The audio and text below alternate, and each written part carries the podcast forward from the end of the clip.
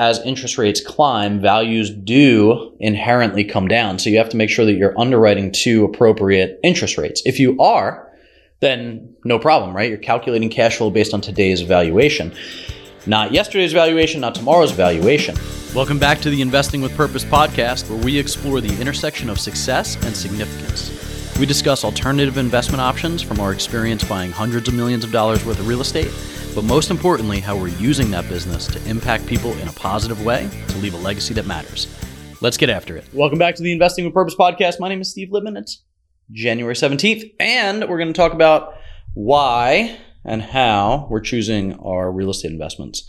So, we've talked about this before, but I always think it's a good topic to circle back to because in this season, people are talking about whispers of 2007 and 2008. Is there going to be a massive recession or maybe not that big of one? What's a pullback look like? So, a couple things here. One, not all real estate is created equal. I think it's important to always point out that residential real estate is predicated, the value is predicated on your neighbor's house, meaning your appraised value is based on how much other things in your neighborhood sells for. So if things are selling for $250 a foot or $1,000 a foot, that's how your house is going to get appraised. So that's value proposition number one when it comes to single family. These commercial buildings, these multifamily apartment complexes that we buy, the value is actually made is predicated on the net operating income, meaning how much income is left over after you have gross income and expenses. So you have gross income, which is your total rent. Then you have expenses, right? You have property management, asset management, repairs for maintenance, electric bills, a slew of expenses. If you're an investor of ours, you obviously have the financial reports from these properties where you can kind of look through and see where are the expenses. So when we go in and we make a, an offer on the property, we look at the net operating income, and there's two things that we want to do. One is can we increase rents, meaning is it below market rent? Not can we just arbitrarily raise rents? Is the current complex under market for what everybody else around is getting? And then also, what are the expenses? So, what we love to do is find an expense ratio that's really high, maybe 55, 60%, meaning it's just being mismanaged and not operated to its full efficiency. When that happens, that gives us the ability to go in and cut expenses based on what our portfolio is operating, which is somewhere between 45 and 50%, depending on the demographic. So if we know that we can go in immediately and cut expenses by 15%, we're creating value. How much value? 15% in value. So we can very easily pinpoint how we're going to increase the value of that property. Couple things. One, as interest rates have continued to climb, you're also seeing a slight pullback in the capitalization rate. So what that means is as interest rates climb, values do inherently come down. So you have to make sure that you're underwriting to appropriate interest rates. If you are, then no problem, right? You're calculating cash flow based on today's valuation. Not yesterday's valuation, not tomorrow's valuation. We don't have a crystal ball, so we have to do it on, you know, what does a 10-year loan look like today? And typically that also means that we're putting more money down, so we have more equity. I actually like that because it just preserves the equity more efficiently, more effectively, because you have more money down essentially, so you have more stable cash flow.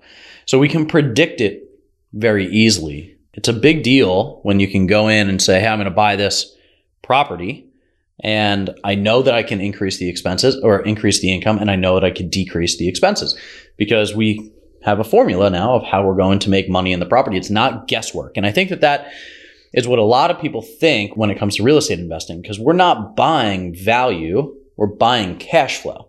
And that business is easily underwritten to how we're going to make that acquisition. So that's number one. How are we choosing the markets that we're in?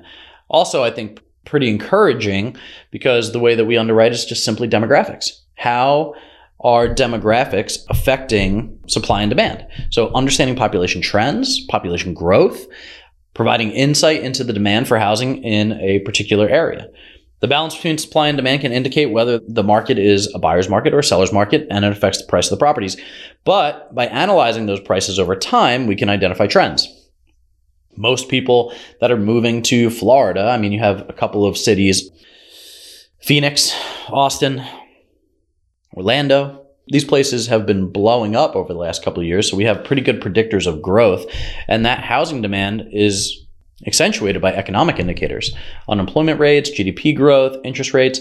So the overall health of the local economy affects the real estate market. And we want to make sure that we're looking at those trends when we're underwriting.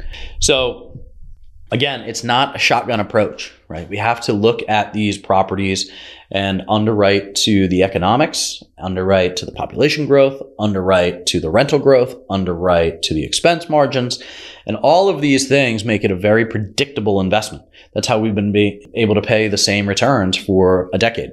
And the reason that, you know, it's not to say that all investment has risk, of course, but you can minimize and mitigate and hedge against that risk by understanding how to underwrite those deals. I'm going to have Dylan come on, who's our lead underwriter, and have him kind of explain on a model, an Excel model, what we're looking at, what stands out. And in a future episode, we'll be able to go ahead and share that with you guys. So look forward to that. So thanks for listening. If you have other entrepreneurs that you know of, can you reach out to us that are looking to make an impact, that are looking to invest with purpose or in their business some way they're giving back? We'd love to interview them and talk to them and uh, have them share our story with you guys too. So, all right, see ya. Thanks for listening to the Investing with Purpose podcast. If you're finding value, would you leave us a review and share this with your friends? And go to investingwithpurpose.org to learn more about how to partner with us and to learn more about the nonprofits that we support around the world.